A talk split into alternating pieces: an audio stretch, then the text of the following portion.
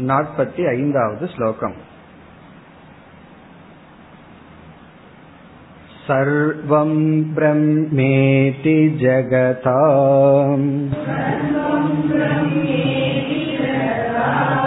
सामानादिकरण्यवत्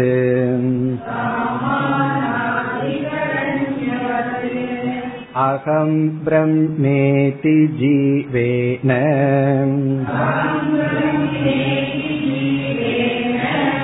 सा मानातिकृतिर्भवेत्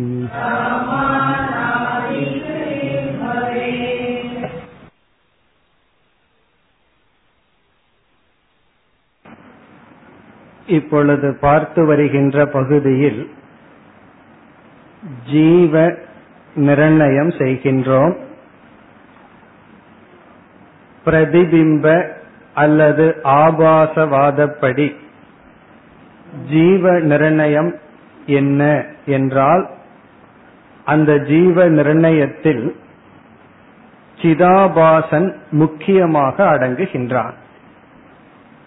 சிதாபாசன் அடங்குகின்றான் என்ற அடிப்படையில் பிரம்மத்துடன் எப்படி ஐக்கியம் கூறுவது என்ற விசாரம் வருகின்ற.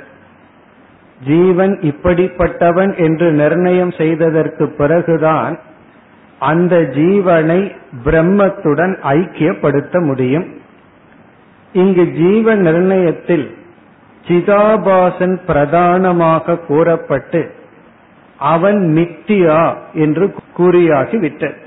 சிதாபாசன் பொய் உண்மை அல்ல. அப்பொழுது பூர்வபக்ஷி கேட்கின்றான் சிதாபாசன் என்கின்ற ஜீவன் மித்தியா உண்மை இல்லை என்றால் எப்படி பிரம்மத்துடன் தன்னை ஐக்கியப்படுத்த முடியும்? பொய்யான ஒன்று உண்மையான ஒன்றை பார்த்து நானே அது என்று எப்படி சொல்ல முடியும்? இதுதான் பூர்வபக்ஷம். அதற்கு இங்கு பதில் கூறினார் இந்த ஐக்கியம் ஐக்கியத்தில் இரண்டு விதமான சாமானாதி கரண்யம் இருக்கின்றது. ஒன்று பாதா இனி ஒன்று ஐக்கியம். பாதா சாமானாதி கரண்யம் ஐக்கிய சாமானாதி கரண்யம் என்று இரண்டை அறிமுகப்படுத்தினார். இதுல நாம் ஞாபகம் வைத்துக் கொள்ள வேண்டியது சாமானாதிகரண்யம் என்றால் ஒரு வாக்கியத்தில் பல சொற்கள் இறுதியில் ஒரே ஒரு பொருளை குறிக்கின்ற பொதுவாக ஒவ்வொரு சொல்லும் ஒவ்வொரு பொருளை குறிக்கும். ஒரு வாக்கியத்தில் ஐந்து சொற்கள் பயன்படுத்தி இருந்தால் ஐந்து பொருள்கள் இருக்கும். ஆனால் சாமானாதிகரண்ய வாக்கியத்தில் ஐந்து சொற்கள் அல்லது இரண்டு சொற்கள் எவ்வளவு இருந்தாலும் ஒரே ஒரு பொருள். அப்பொழுது அங்கு ஐக்கியம் ஆகின்றது. எப்படி பொய்யான ஜீவன் ஜீவ நிர்ணயத்தில் ஜீவன் பொய் என்று கூறப்பட்டு விட்டது. அப்படி பொய்யான ஜீவன் பிரம்மத்துடன் இப்படி ஐக்கியமாக முடியும். பிரம்மன் ஜீவன் என்ற இரண்டு வார்த்தையில் எப்படி ஒரே ஒரு பொருளை குறிக்க முடியும்? இந்த கேள்விக்குத்தான் நாற்பத்தி ஐந்தாவது ஸ்லோகம் வரை பதில் கூறினார். அதாவது பாதா சாமானாதி கரண்யம் என்ற ஒரு முறை இருக்கின்றது. அதில் ஜீவனை பாதை செய்து அங்கு பிரம்மன் மட்டும் எஞ்சி இருக்கின்ற விதத்தில் உபதேசத்தை புரிந்து கொள்ள வேண்டும். அது எப்படி என்றால் பிரம்மனும் ஜெகத்தும் ஒன்று என்று உபனிஷத் கூறும் பொழுது நாம் என்ன புரிந்து கொள்கின்றோம்? ஜெகத் என்பது ஒன்று இல்லை என்று ஜெகத்தை பாதை செய்து பிரம்மன் மட்டும் இருப்பதாக புரிந்து கொள்கின்றோம். அதே போல அகம் பிரம்ம ஜீவனும் பிரம்மனும் ஒன்று என்று சொல்லும் பொழுது ஜீவன் என்று ஒன்று கிடையாது பிரம்மன் மட்டும் இருக்கின்றது என்று நாம் புரிந்து கொள்ள வேண்டும். இதற்கு முன் பாதா சாமானாதி கரண்யத்திற்கு உதாகரணம் கூறினார். இந்த ஸ்தானு புருஷன் அதாவது ஒரு மனிதன் அசையாமல் இருக்கின்றான். அவனை வந்து நம்ம வந்து என்ன நினைத்து கொண்டுள்ளோம்? ஸ்தானு என்று நினைத்து கொண்டுள்ளோம். இல்லை அவன் புருஷன். இந்த உதாரணத்தை மாறி மாறி சொல்வார்கள். சில சமயம் வந்து மனுஷன் நின்றுட்டு இருப்பான் தூண் தான் சொல்லுவார். சில சமயம் தூண் நின்றுட்டு இருக்கும் மனுஷன் சொல்லுவார். இந்த ரஜு சர்ப்பம் நார்மலா மாறுவதில்லை. அதாவது வந்து உண்மையான பாம்பை பார்த்து கயிறுன்னு யாரும் நினைக்கிறது இல்லை ஆனால் இந்த ஸ்தானு புமான் விஷயத்துல உதாகரணம் ஆச்சாரியர்களே மாறி மாறி சொல்வார்கள். ஏதோ ஒன்று அங்கு இருப்பது ஒன்றுதான். ஒன்னா புருஷனோ அல்லது ஸ்தானுவோ. கம்பமோ மனிதனோ இருக்கின்றான்.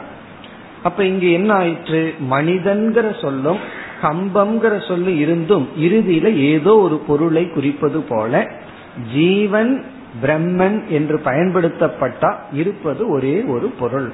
அதை கூறி முடிவுரை செய்தார்.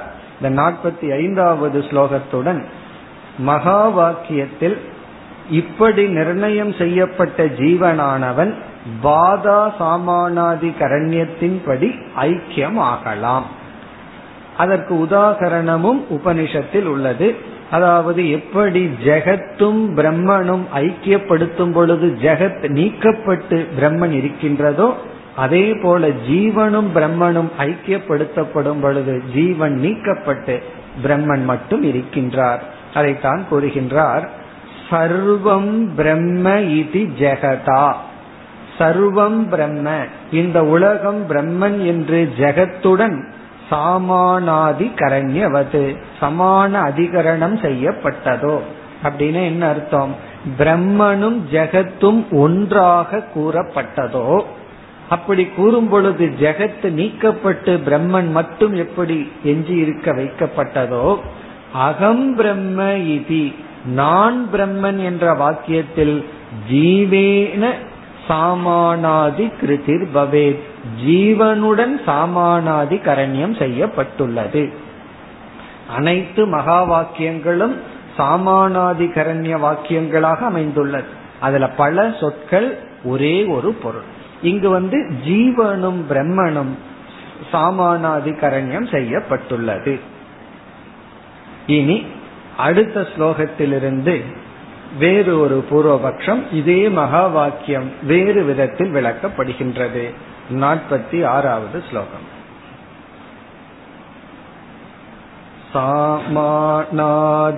सामानादिकरण्यस्य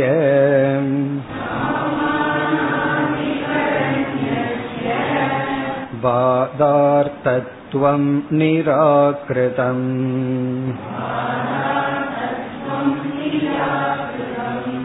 प्रयत्नतो विवरणे कूटस्थस्य विवक्षया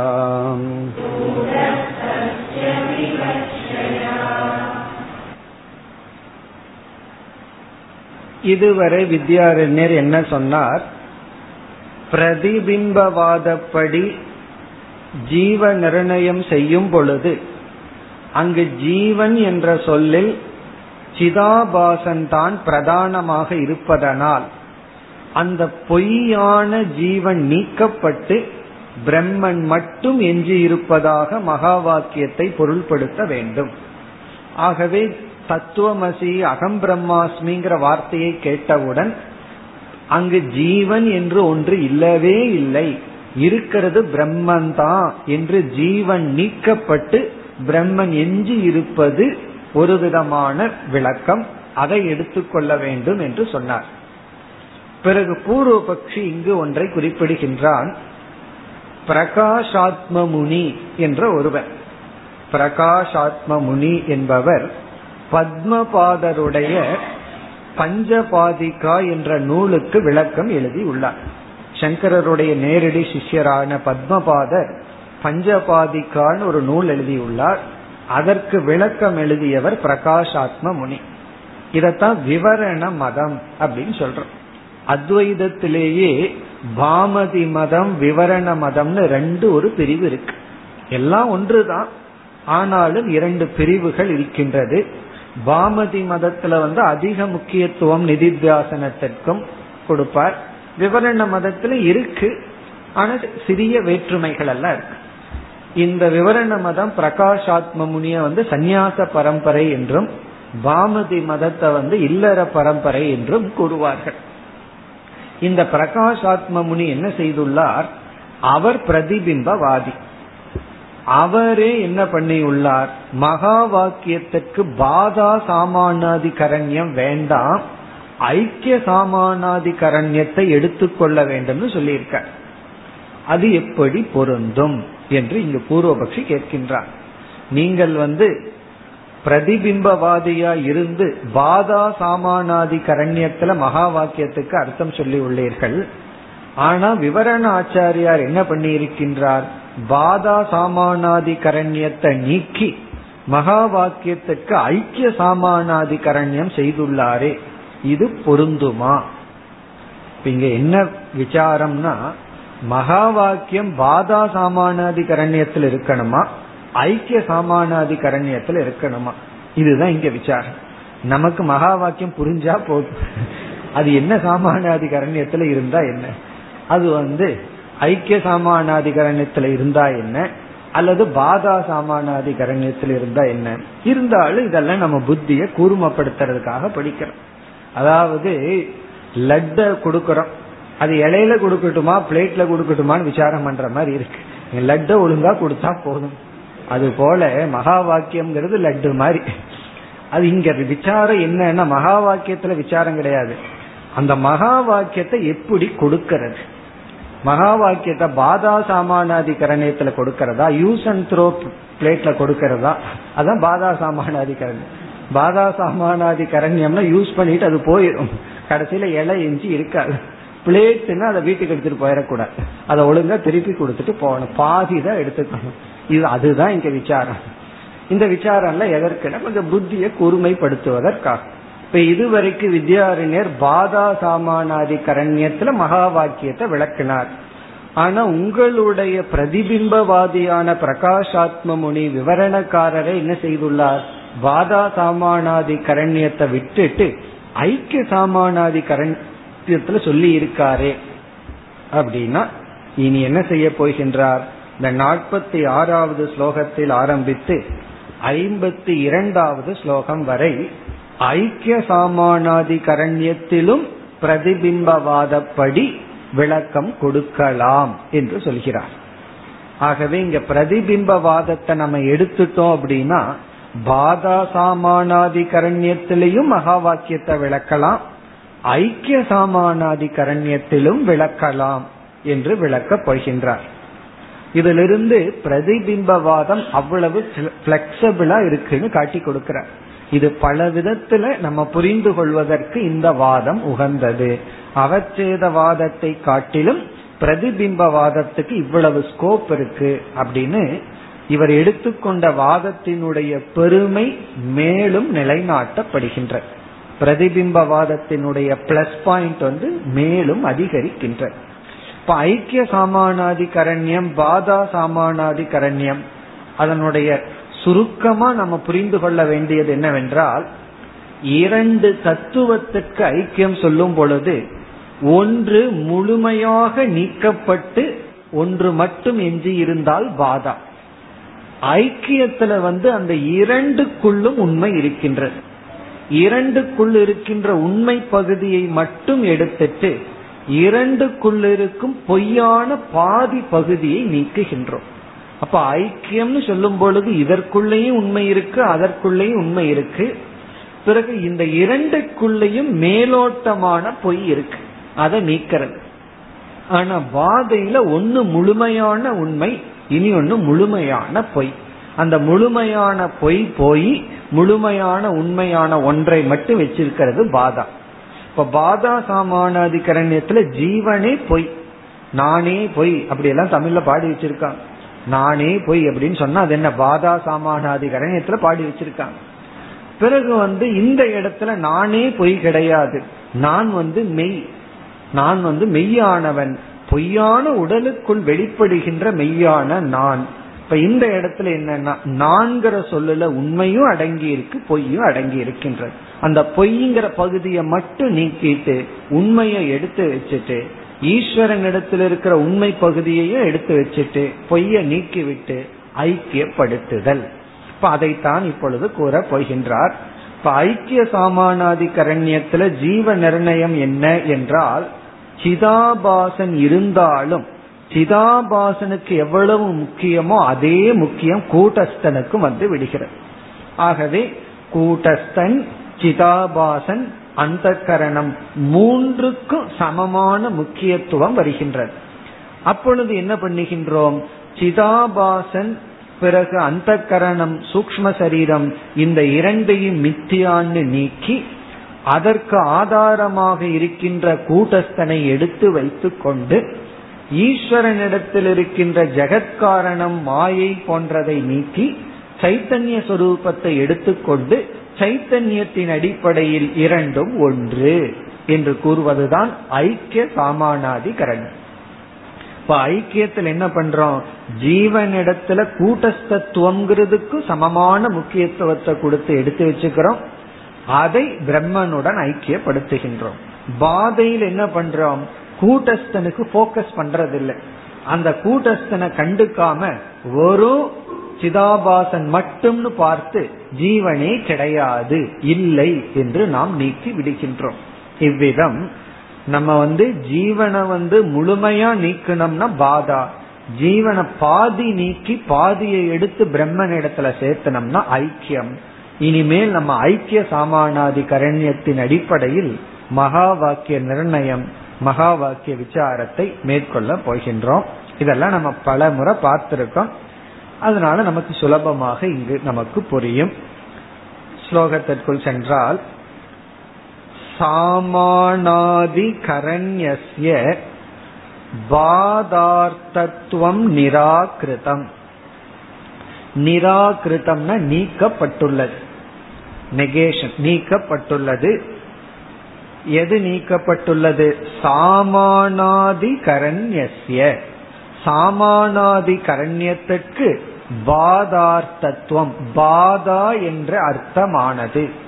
மகா வாக்கிய விசாரத்தில் மகா வாக்கியத்தில் இருக்கின்ற சாமானாதி கரண்யத்திற்கு மகா வாக்கியஸ்த அப்படின்னு சேர்த்துக்கணும். மகா வாக்கியத்தில் இருக்கின்ற சாமானாதி கரண்யத்திற்கு பாதார்த்தத்துவம் பாதை என்ற அர்த்தமானது நீக்கப்பட்டுள்ளது.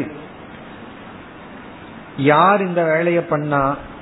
விவரணி விவரண மதத்தில் விவரண ஆச்சாரியார் அப்படின்னு அவரை சொல்றோம். அது சும்மாவா பண்ணார்.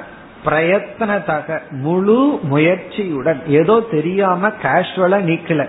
பிரயத்தனத்தகனா கவனமாக திட்டமிட்டு சில சமயத்துல நம்ம ஏதாவது வார்த்தையை சொல்லியிருப்போம்.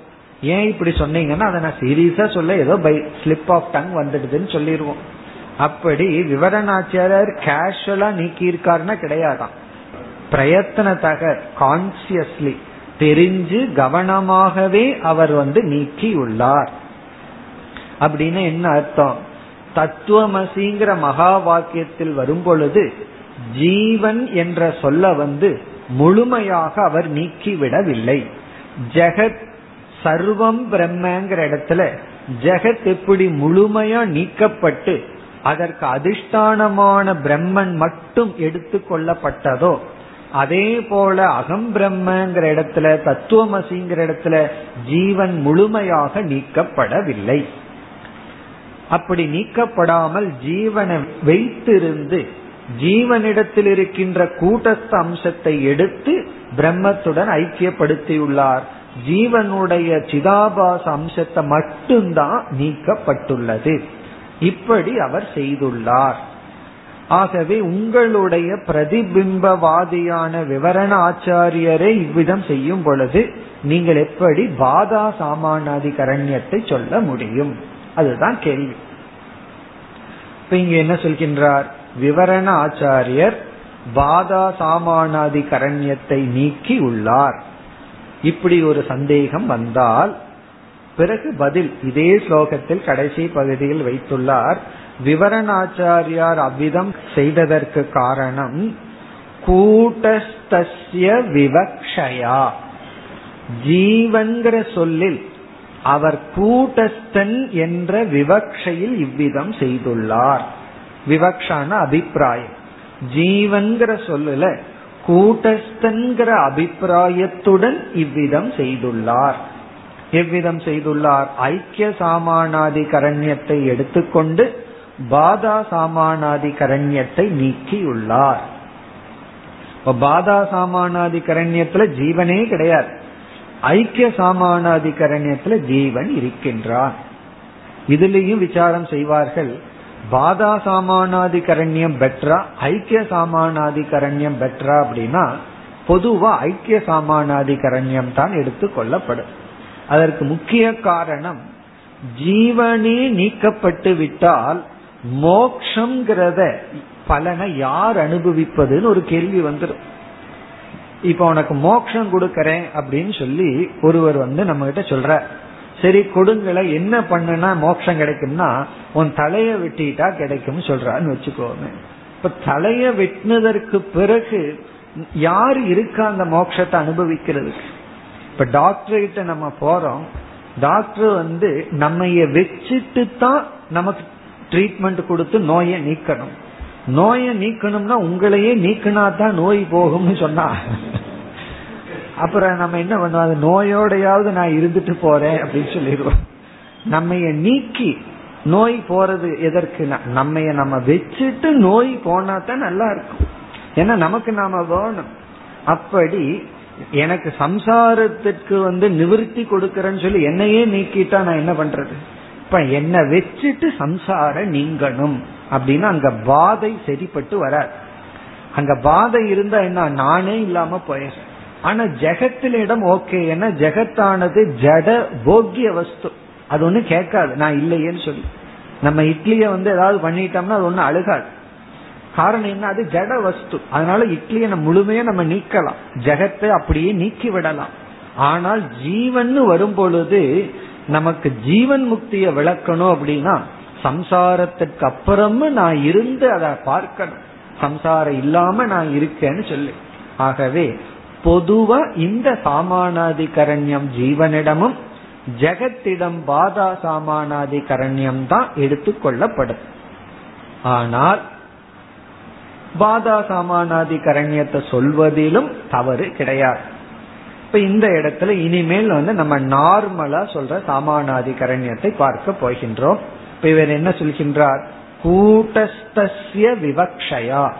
ஜீவன் என்ற சொல்லுக்கு முக்கிய பொருள் கூட்டஸ்தன் என்ற அபிப்பிராயத்தில் விவரண ஆச்சாரியர் பாதா சாமானாதிகரண்யத்தை நீக்கி அவர் ஐக்கிய சாமானாதிகரண்யத்தின் அடிப்படையில் மகா வாக்கியத்திற்கு பொருள் சொல்லி உள்ளார்.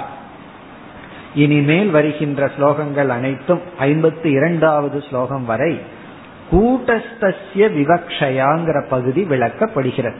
எப்படி ஐக்கிய சாமானாதிகரண்யம் செய்கின்றோம்? இது வந்து மகா வாக்கிய விளக்கம். மகா வாக்கியத்தை நாம் விளக்குகின்ற முறையை மிக சுருக்கமாக வித்யாரண்யர் கூறுகின்றார்.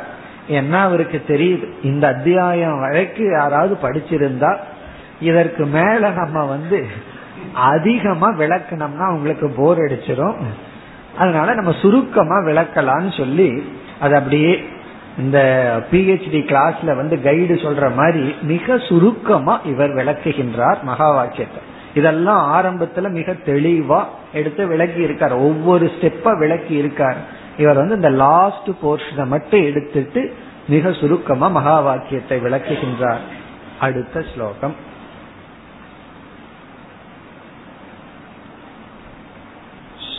सोतितस्त्वं पदार्थो यः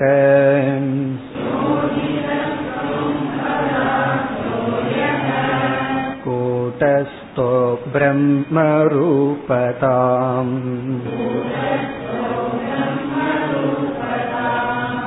तस्य वक्तुं विवरणे ततोक्तमितरत्र च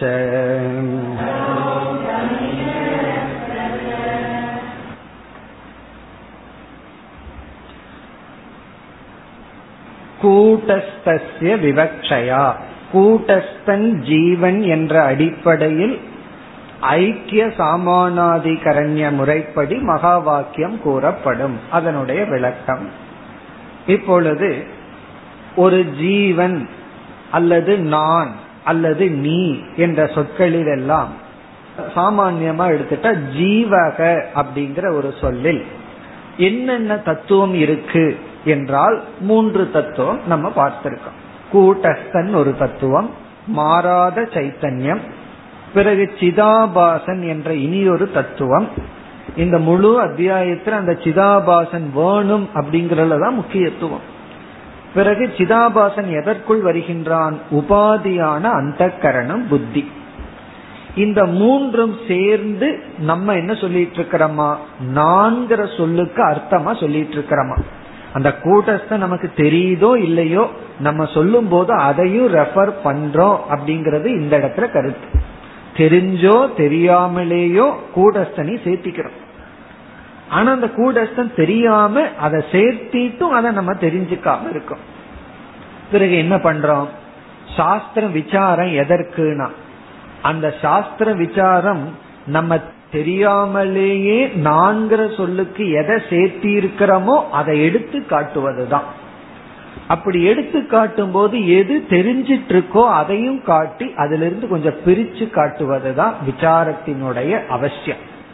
எதற்கு விசாரம் பண்றோம் அப்படின்னா கூட்டஸ்தன் அப்படிங்கிற ஒண்ண நம்ம தெரியாம நான்கிற சொல்லல சேர்த்தி இருக்கோம் பிறகு வந்து வேற எதையும் சேர்த்தி வச்சிருக்கோம். அதையெல்லாம் பிரிச்சு காட்டி கடைசியில உண்மையான அர்த்தம் கூட்டஸ்தன் தான். நீ அதை ஏற்கனவே சேர்த்து வச்சிருக்க. அதுதான் அப்படின்னு காட்டி கொடுத்த அப்படி விசாரம் செய்து இறுதியில எடுக்கிற அர்த்தத்துக்கு பேரு அந்த விசாரம் பண்ணி எடுக்கிற அர்த்தத்தை தான் சோதிதக அர்த்தக அப்படின்னு சொல்லப்படும்.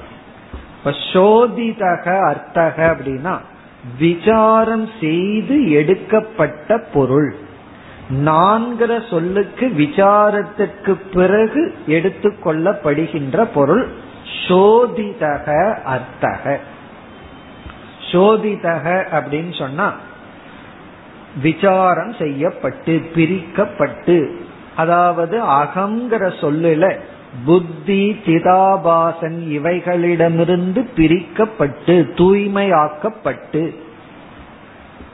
இந்த ஆயில் ஃபேக்டரியில எல்லாம் போனோம் அப்படின்னா நம்ம ரிஃபைன்ட் ஆயில் எல்லாம் யூஸ் பண்றோமே அந்த ஆயில் ஃபேக்டரிக்குள்ள போய் பார்த்தோம் அப்படின்னா அந்த குரூட் ஆயில் சொல்லுவாங்க. ஃபர்ஸ்ட் இருக்கிற ஆயில பார்த்தோம் அப்படின்னா ஸ்மெல் பண்ண கூட முடியாது. அப்படி அந்த ரா மெட்டீரியல் இருந்து எடுக்கிற ஆயில் அவ்வளவு இதா இருக்கும். இந்த ஆயிலையா நம்ம சமைச்சு சாப்பிட்டு இருக்கிறோம்னு தோணும். பிறகு என்ன ஆகும்னா அந்த என்டையர் ஃபேக்டரியே எதற்குனா அந்த சோதிதம் சோதனைக்கு தான் அப்படியே ரிஃபைன் ஆயிட்டே வந்து கடைசி யூனிட்ல போய் ஸ்மெல் பண்ணோம் அப்படின்னா அவ்வளவு நல்லா இருக்கும். இப்போ ஆரம்பத்துல வந்து ரா மெட்டீரியல் இருந்து எடுக்கிற அந்த ஆயில் கலர் வாசனை எல்லாம் சோதிக்கப்படாத ஆயில் பிறகு சோதனை தான். அதற்கு பூரா அந்த ஃபேக்டரியில அந்த ஆயிலுக்கு நடக்கிற சோதனை தான். நம்ம வாழ்க்கை போல. வாழ்க்கையே அந்த சோதனைக்குள்ள போனோம்னா கடைசியில் ஒரு ஆள் எந்திரிச்சு வருவார். அவர் யார் அப்படின்னா அவர் தான் கூட்டஸ்தன். இதெல்லாம் எதற்குனா அந்த கூட்டஸ்தனை வெளியே கொண்டு வருவதற்கு தான். அதற்கு முன்னாடி வந்து தேவையில்லாத பொருள்கள் எல்லாம் அதற்குள்ள இருக்கும். அந்த தேவையில்லாத பொருளை நீக்கிறதுக்கு தான் இந்த உலகம் நமக்கு கொடுக்கற அடி உதையெல்லாம் அதெல்லாம் எதற்குனா அந்த ஆயில் வந்து எவ்வளவோ இது டெம்பரேச்சர் ஹீட் ஆகணும். அது எத்தனையோ ப்ராசஸ் எல்லாம் இருக்கு. சோ அத்தனை ஹீட் நமக்கு வரணும். அப்படி வந்து கடைசியில கூட்டஸ்தன் வந்து மேல வர்ற அதே தான் இங்கு சொல்லப்படுகின்றது. சோதிதக தொம் பதார்த்தக எக எகன எந்த ஒரு துவம் பதார்த்தக. நீ என்ற ஒரு சொல்லுக்கான பொருள். அல்லது நான் என்கின்ற சொல்லுக்கான பொருள். அல்லது ஜீவன் என்ற ஒரு சொல்லுக்கான பொருள். அவன் எப்படிப்பட்டவன்னா சோதிதக. சோதிக்கப்பட்டவன். சோதிக்கப்பட்ட தொம் பதார்த்தம் எந்த எந்த ஒன்று இருக்கிறதோ. விசாரிக்கப்பட்டு ஆழ்ந்து சிந்திக்கப்பட்டு பிரிக்கப்பட்டு வெறும் புத்தி பூர்வமா பிரிச்சா பத்தாதுன்னு சொல்லி நம்ம தவம் எல்லாம் பண்ணி அஞ்சு கோஷத்திலிருந்து அபிமானத்தை எடுத்து அஞ்சு கோஷம் நான் இல்லை அப்படின்னு புத்தியில சொல்றது சுலபம். ஆனா அறிவு பூர்வமா மனப்பூர்வமா சொல்லுன்னு சில பேர் சொல்லுவார்கள். ஏதாவது ஒண்ணு சொன்னோம்னா மனப்பூர்வமா சொல்லுன்னு. அதே இது வேதாந்தத்திலையும் பொருந்து மனப்பூர்வமா சொல்றியா நீ அன்னமய கோஷம் இல்ல பிராணமய கோஷம் இல்ல அல்லது வெறும் சாஸ்திர சொல்லுதுன்னு சொல்றியா அப்படின்னா இங்க சோதிக்கப்பட்டு மனதிலிருந்து அந்த அபிமானத்தை எல்லாம் நீக்கப்பட்டு கடைசியில் இருக்கிறவன் யார்னா கூட்டஸ்தக. கூட்டஸ்தந்தா சோதிக்கப்பட்ட தொம்பதார்த்தத்தினுடைய அர்த்தம். சோதிக்கப்படாத பொழுது என்னென்னலாம் இருக்கான் சிதாபாசன் இருக்கு? அந்த கரணமும் இருக்கு. அது மட்டுமல்ல அந்த அந்த கரணம் இருக்கின்ற உடல் மீதும் அகம்னு போகுது. அது மட்டுமல்ல ஆறாவது கோஷம்னு சொல்லப்படும். யாருன்னா புத்தராதி. மற்றவங்க எல்லாம் ஆறாவது கோஷம். சில பேர் வீடு கட்டினா அந்த வீடு ஆறாவது கோஷம் ஆயிரும் புது வெஹிக்கிள் வாங்கினா அந்த வெஹிக்கிள் ஆறாவது கோஷம் ஆகும் காரணம் என்ன? அந்த வெஹிக்கிள் இருந்து அவங்கள பிரிக்க முடியாது. அப்படியே இருப்பார்கள். அவரை தவிர வேற யாரும் டிரைவ் பண்ணக்கூடாது. இப்படி எல்லாம் எத்தனை கொஞ்ச நாளைக்கு அது. அப்படி இதெல்லாம் ஆறாவது கோஷம். இவ்வளவு கோஷம் எல்லாம் சோதனை பண்ணி கடைசியில யாரு மட்டும் எழுந்து நிக்கணும்னா கூட்டஸ்தக பிறகு தஸ்ய இரண்டாவது வரியில தஸ்ய அந்த கூட்டஸ்தனுக்கு பிரம்ம ரூபதாம் வத்தும். அந்த கூட்டஸ்தனுக்கு பிரம்மஸ்வரூபமாக இருக்கும் தன்மையை வத்தும் கூறுவதற்காக. சோதிக்கப்பட்ட தொம்பத அர்த்தத்தில் கூட்டஸ்தனாக இருப்பவனுக்கு பிரம்ம ரூபதாம் பிரம்மஸ்வரூபமாக இருக்கும் தன்மையை வத்தும் கூறுவதற்காக. யக கூட்டஸ்தக தஸ்ய பிரம்ம ரூபதாம் வக்தும் அந்த கூட்டஸ்தனுக்கு பிரம்மஸ்வரூபமாக இருக்கின்ற தன்மையை கூறுவதற்காக. கூட்டஸ்தனுக்கும் பிரம்மத்திற்கு என்ன வேற்றுமை? அதையும் பிறகு சொல்ல போகின்றார். ஏக அனாத்ம அதிஷ்டானத்துக்கு கூட்டஸ்தன். சர்வ அனாத்ம அதிஷ்டானமாயிருந்தா பிரம்மன். இந்த ஒரு அனாத்மாவுக்கு அதிஷ்டானமா இருந்தா கூட்டஸ்தன்னு பேர்.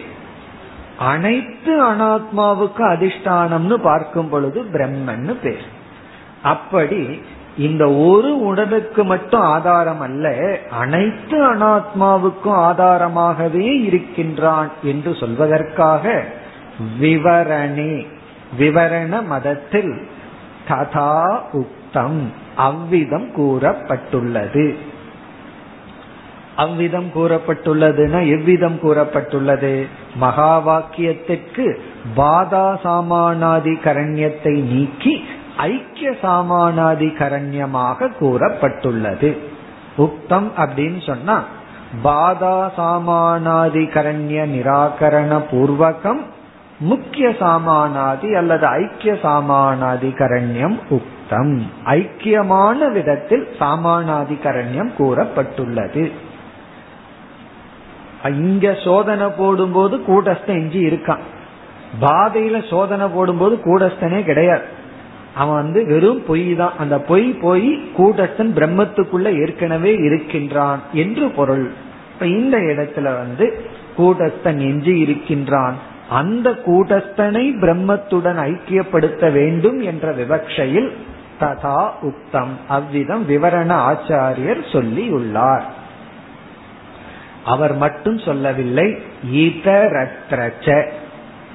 கடைசி பகுதி இதரத்ர என்றால் மற்ற மற்ற ஆசிரியர்களும் மற்ற கிரந்தங்களிலும் சொல்லப்பட்டுள்ளது. விவரண ஆச்சாரியார் மட்டும் கூறவில்லை. பிரதிபிம்பவாதத்தை எடுத்துக்கொள்கின்ற மற்ற ஆச்சாரியர்களும் தன்னுடைய விளக்கத்தில் இவ்விதமே கூறியுள்ளார்கள்.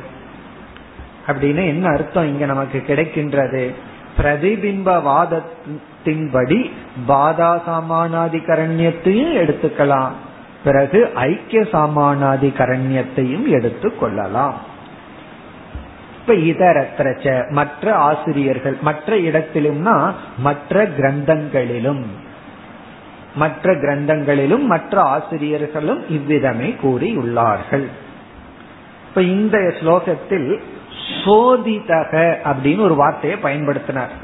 சோதிதக அப்படின்னா சோதனை செய்யப்பட்ட விசாரம் செய்யப்பட்ட தொம்பதம் இனி அடுத்த இரண்டு ஸ்லோகத்தில் அந்த சோதனையை செய்ய போகின்றார். எப்படி தொம்பதத்துல சோதனை நடத்தப்பட வேண்டும்? தத்பதத்துல எப்படி சோதனை செய்து நம்ம இதை கொண்டு வர வேண்டும்? இதெல்லாம் பெரிய விசாரம். இந்த சோதனை இருக்கே அதுதான் முழுமையான விசாரம். அதை ஒரே ஒரு ஸ்லோகத்தில் சுருக்கமாக கூறி நமக்கு விளக்குகின்றார். நீ நாற்பத்தி எட்டாவது ஸ்லோகம் துவம்பத சோதனம். துவம் பதத்தை விசாரம் செய்தல் துவம் பத சோதனத்தை செய்கின்றார் பிறகு நாற்பத்தி ஒன்பதாவது ஸ்லோகத்துல தத்பத சோதனம் செய்வார் எப்படி சோதனை செய்யப்படுகிறது விசாரம் செய்யப்பட்டு கூட்டத்தன் எடுக்கப்படுகின்றான் நாற்பத்தி எட்டாவது ஸ்லோகம்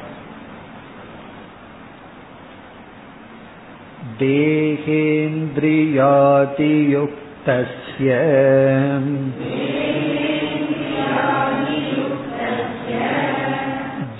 जीवाभासभ्रमस्य याम्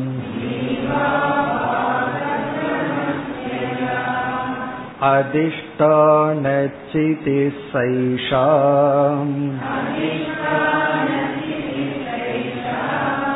कूटस्तात्र विवक्षिता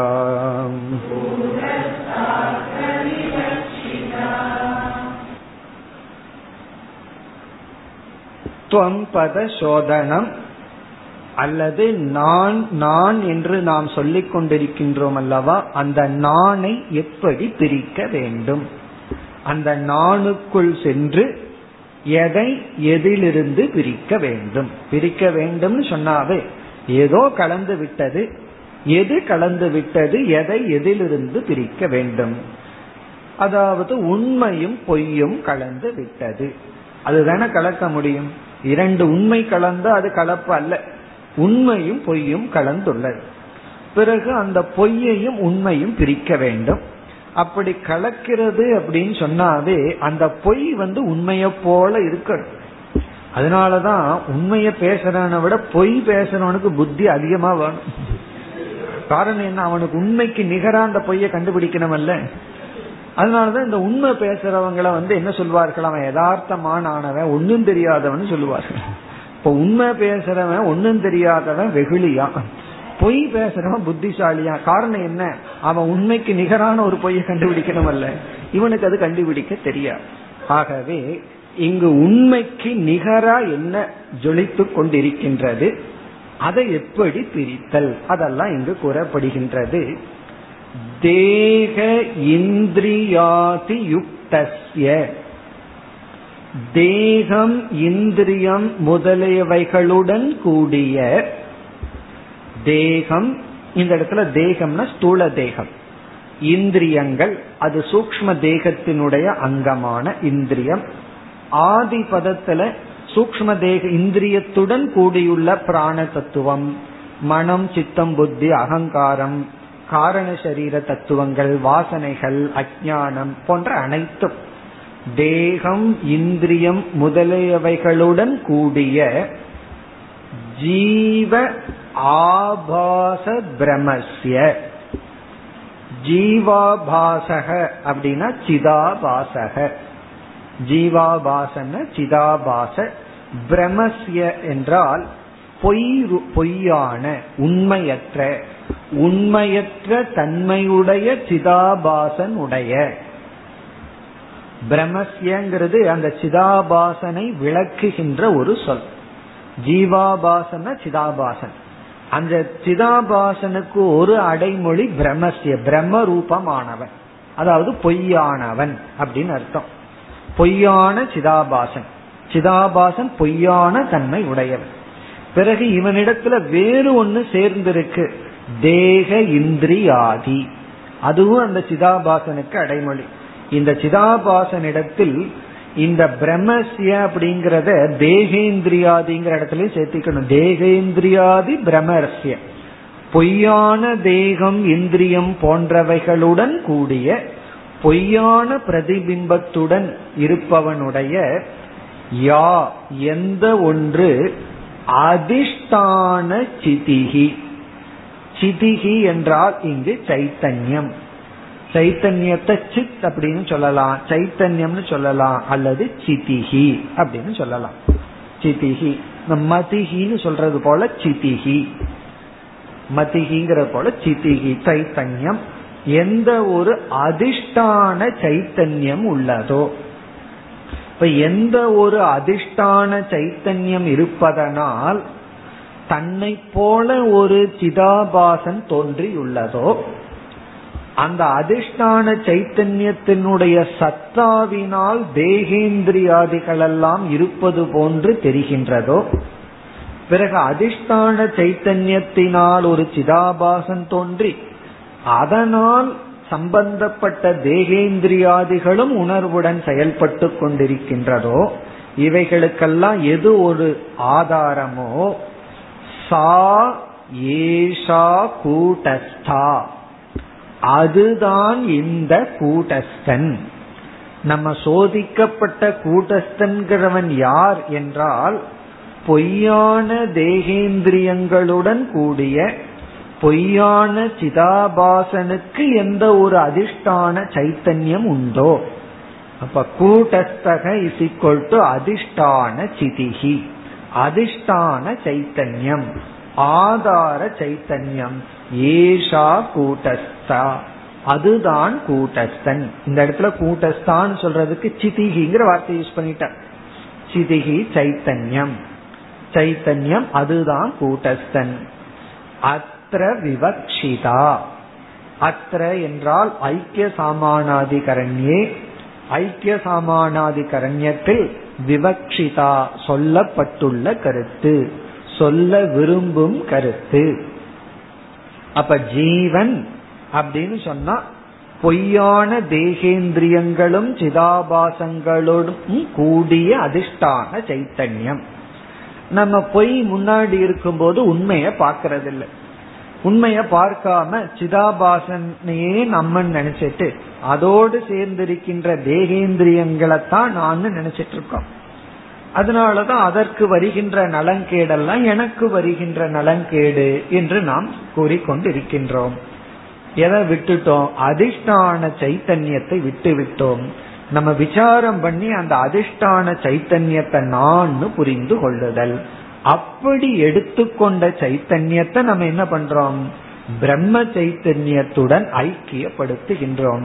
இந்த சைத்தன்யமும் பிரம்ம சைத்தன்யமும் ஒன்றுதான் என்று நாம் ஐக்கியப்படுத்துகின்றோம். இப்ப இந்த ஸ்லோகமானது துவம்பத சோதனம்.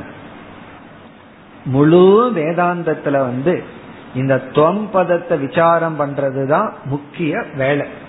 தத்பதத்தை ஈஸியா விசாரம் பண்ணிடலாம் அதுல ரொம்ப விசாரம் கிடையாது.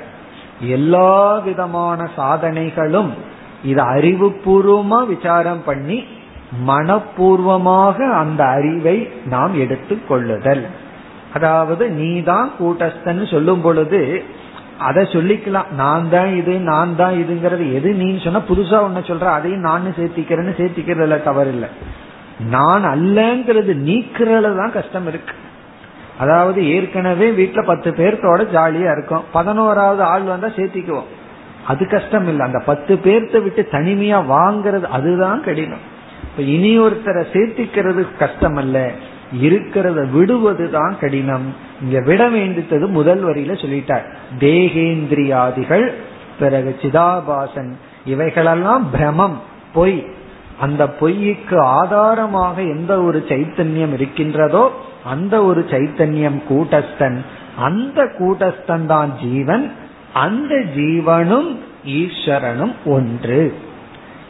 கூட்டஸ்தனை விட்டுட்டு வெறும் பிரம்ம சைத்தன்யத்தை மட்டும் எடுத்துட்டோம் அப்படின்னா ஐக்கியம் சொல்லும் போது அது இல்லைன்னு நீக்கி பிரம்மத்தை சொல்லணும். இங்க நம்ம கூட்டஸ்தனை எடுத்துட்டதுனால நீக்கிறது ஏற்கனவே செய்து விட்டோம் சோதனையிலேயே நீக்கி விட்டோம். ஆகவே மகா வாக்கியத்துக்கு முன்னாடியே நிஷேதம் பண்ணிட்டோம் அப்படின்னா அது வந்து ஐக்கிய சாமானாதி கரண்யம் மகா வாக்கிய அவசரம் மகா வாக்கியத்தின் போது நீக்கணும் அப்படின்னா அது பாதா சாமானாதி கரண்யம் மகா வாக்கியம் வரைக்கும் பொய்ய கொண்டு போனோம்னா பாதை ஆயிரும் எப்படியும் பாதை ஆயிரும் அது முன்னாடியே பண்றது நல்லது. கடைசியில போய் மகா வாக்கியத்தை கிட்ட போய் பாதை பண்ணா ஜீவனே இல்லாம போயிடுவான். அதற்கு முன்னாடியே பாதை பண்ணி வச்சுட்டோம் அப்படின்னா மகா வாக்கியத்திற்குள்ள போய் பிரம்மத்துடன் ஐக்கியம் ஆகலாம். இனி அடுத்த ஸ்லோகத்தில் தத்பதத்தினுடைய சோதனையை கூறுகின்றார். நாற்பத்தி ஒன்பது. ஜெகத் பிரமஸ்ய சர்வஸ்ய.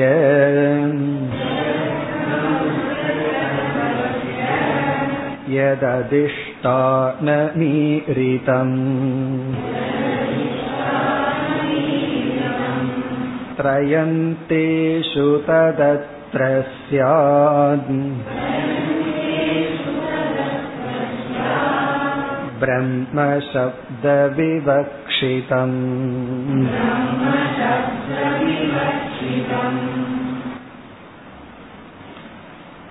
சென்ற ஸ்லோகத்தில் கூறியபடியே இங்கும் தெளிவாக விளக்குகின்றார். தேகேந்திரியம் போன்ற பொய்யுக்கு எது அதிஷ்டானமோ அது கூட்டஸ்தன். இந்த இடத்துல அகில ஜெகத்துக்கு எது அதிஷ்டானமோ அது பிரம்மன். தேகேந்திரியத்துக்கு அதிஷ்டானம் கூட்டஸ்தன் ஜெகத்துக்கு அதிஷ்டானம் பிரம்மன். அப்ப பிரம்மன்கிறது யார்? அப்படின்னா ஜெகத்துக்கு அதிஷ்டானம். அதை இங்கு குறிப்பிடுகின்றார். அந்த ஜெகத்து உண்மை அல்ல அதையும் சேர்த்து சொல்லிடுறார். ஜெகத் பிரமஸ்ய சர்வஸ்ய. ஜெகத் பிரமஸ்ய அப்படின்னா ஜெகத் ரூப பிரமஸ்ய ஜெகத்தினுடைய பொய்யுக்குன்னு அர்த்தம் அல்ல. அப்ப ஏதோ ஜெகத் உண்மையாயிரும். ஜெகத்துக்கிட்ட பொய் இருக்குன்னு ஆயிரும். அப்படி இல்ல ஜெகத் என்ற பொய்யினுடைய ஜெகத் ரூப பிரமஸ்யன்னு பொருள் எடுத்துக் கொள்ள வேண்டும்.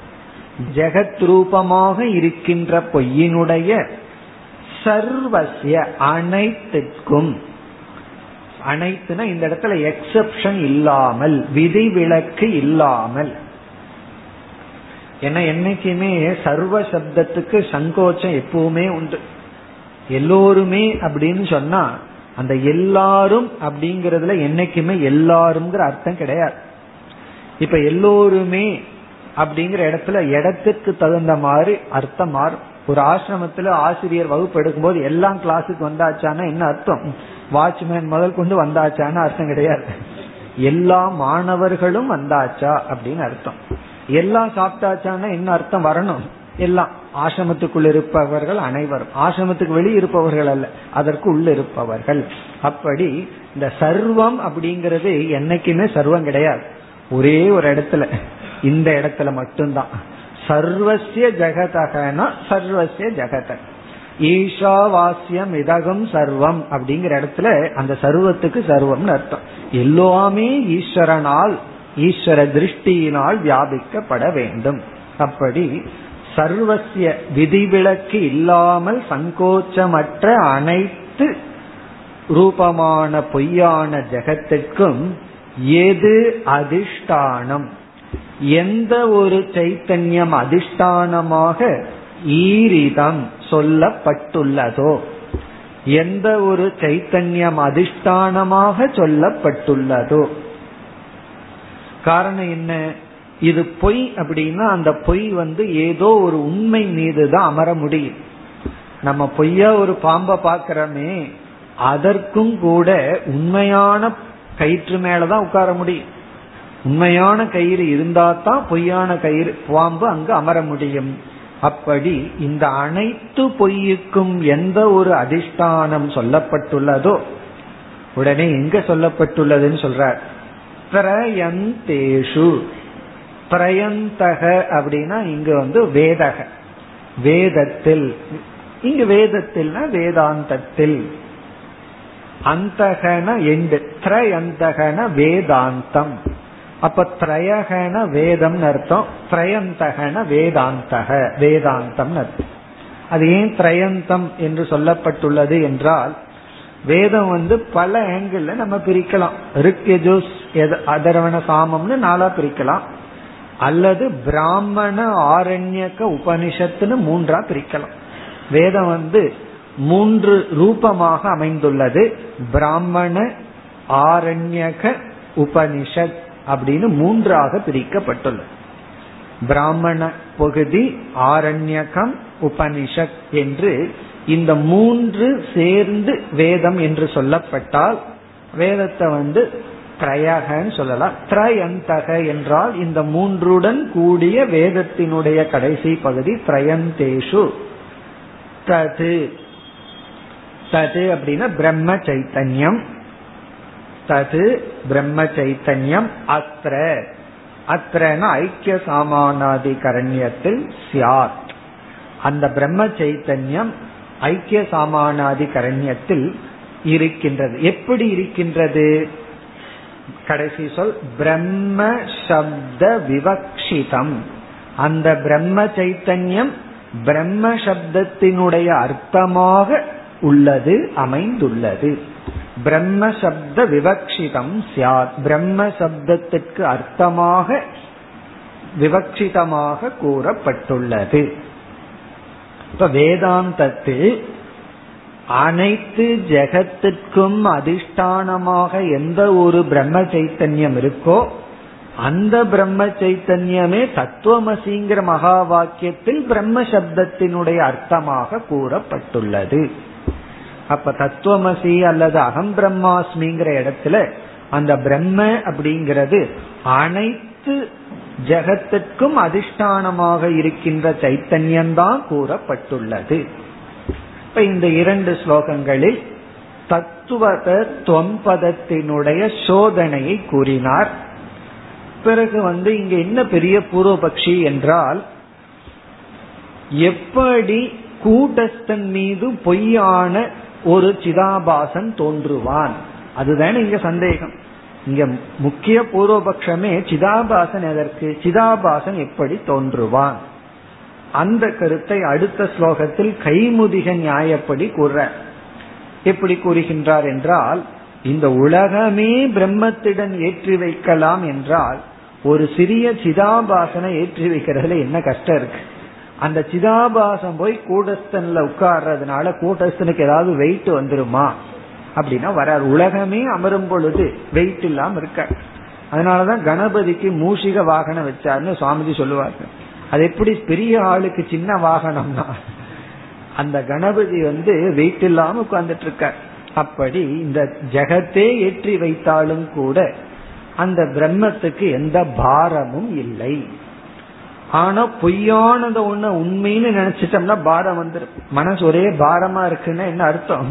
பொய்யானதை ஏத்தி வச்சிட்டோம்னு அர்த்தம். பிறகு அது பொய்னு தெரிஞ்சிட்டோம் அப்படின்னா பாரம் எல்லாம் போயிடுதுன்னு சொல்லுவோம். நம்ம சாதாரண வழக்கில பயன்படுத்துறதா பாரம் போயாச்சு அப்படின்னு என்ன அர்த்தம்? அங்க என்ன பண்ணிட்டோம்? நிஷேதம் பண்ணிட்டோம்னு அர்த்தம். அதில் இருக்கிற சத்தியத்துவத்தை நீக்கி விட்டோம்னு அர்த்தம். அதை அடுத்த ஸ்லோகத்தில் கூறுகின்றார். ஐம்பதாவது ஸ்லோகம்.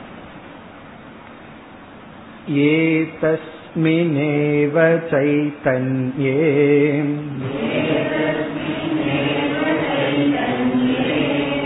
जगदारोप्यते यदा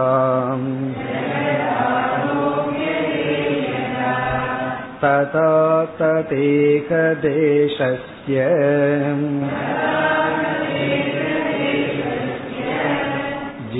जीवाभासस्य का कथा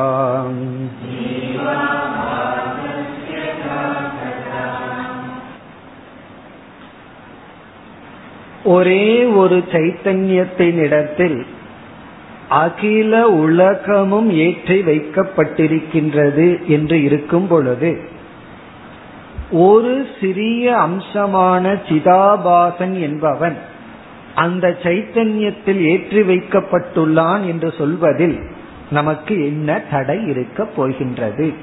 ஆகவே நீ சிதாபாசனை ஏற்றுக்கொள். அது அனாவசியம் சொல்லாத. எதுக்கு தேவையில்லாம ஏற்றி வைக்கின்றாய்னு கேட்காத. இந்த உலகமே ஏற்றி வைக்கும் பொழுது ஒரு சிறிய சிதாபாசன் கூட்டஸ்தன் மீது இருப்பதில் என்ன தவறு? அதை கூறுகின்றார். ஏதஸ்மின் ஏவ சைத்தன்யே. இந்த சைத்தன்யத்தின் இடத்தில் இந்த ஏதஸ்மின் ஏவன இந்த ஒரே ஒரு சைத்தன்யத்தின் இடத்தில் எதா எவ்விதம் ஜெகத்து ஆரோப்பியதே. ஜெகத்தானது ஏற்றி வைக்கப்பட்டுள்ளதோ.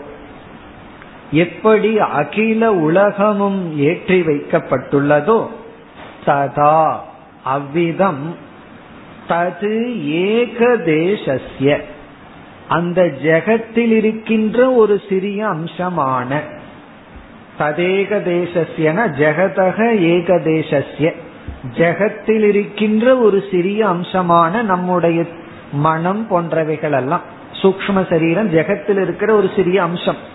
ஜெகத்தில் இருக்கின்ற ஒரு சிறிய அம்சமான மனம் போன்ற ஒரு ஜீவனிடத்தில் ஜீவ ஆபாசஸ்ய கா கதா. ஜீவனுடைய ஆபாசம் ஏற்றி வைக்கப்பட்டுள்ளது என்பதில் கா கதா என்ன கதை? இந்த கா கதா அப்படின்னா என்ன கஷ்டம் வரப்போகுது? என்ன கதை அப்படின்னு சொல்ற? என்ன கதைனா அப்படி சொல்வதில் என்ன கஷ்டம் இருக்க போகின்றது? என்ன முரண்பாடு இருக்க போகின்றது? என்ன விரோதம் இருக்க போகின்றது? அப்படின்னா ஒரு விரோதமும் கிடையாது. இருக்கிற ஒரே ஒரு சைத்தன்யத்துல ஜெகத்தும் ஏற்றி வைக்கப்பட்டுள்ளது சிதாபாசனம் ஏற்றி வைக்கப்பட்டுள்ளது. உடனே நமக்கு மீண்டும் ஒரு சந்தேகம் வரும். அப்படி என்றால் இருக்கிறது ஒரே சைத்தன்யம்னா எதற்கு பிரம்மன்னு சொல்லணும் எதற்கு ஜீவன் சொல்ல வேண்டியது இருக்கின்றது. அதை அடுத்த ஸ்லோகத்தில் கூறப் போகின்றார். ஒரே சைத்தன்யமாக இருந்த போதிலும் ஏன் ஜீவன் ஏன் ஈஸ்வரன் ஏன் பிரம்மன் என்றெல்லாம் கூறுவதற்கான காரணம் என்ன? நமக்கு தெரிஞ்சதுதான் உபாதி தான் காரணம். அதை கூறப் போகின்றார். நாம் அடுத்த வகுப்பில் பார்ப்போம்.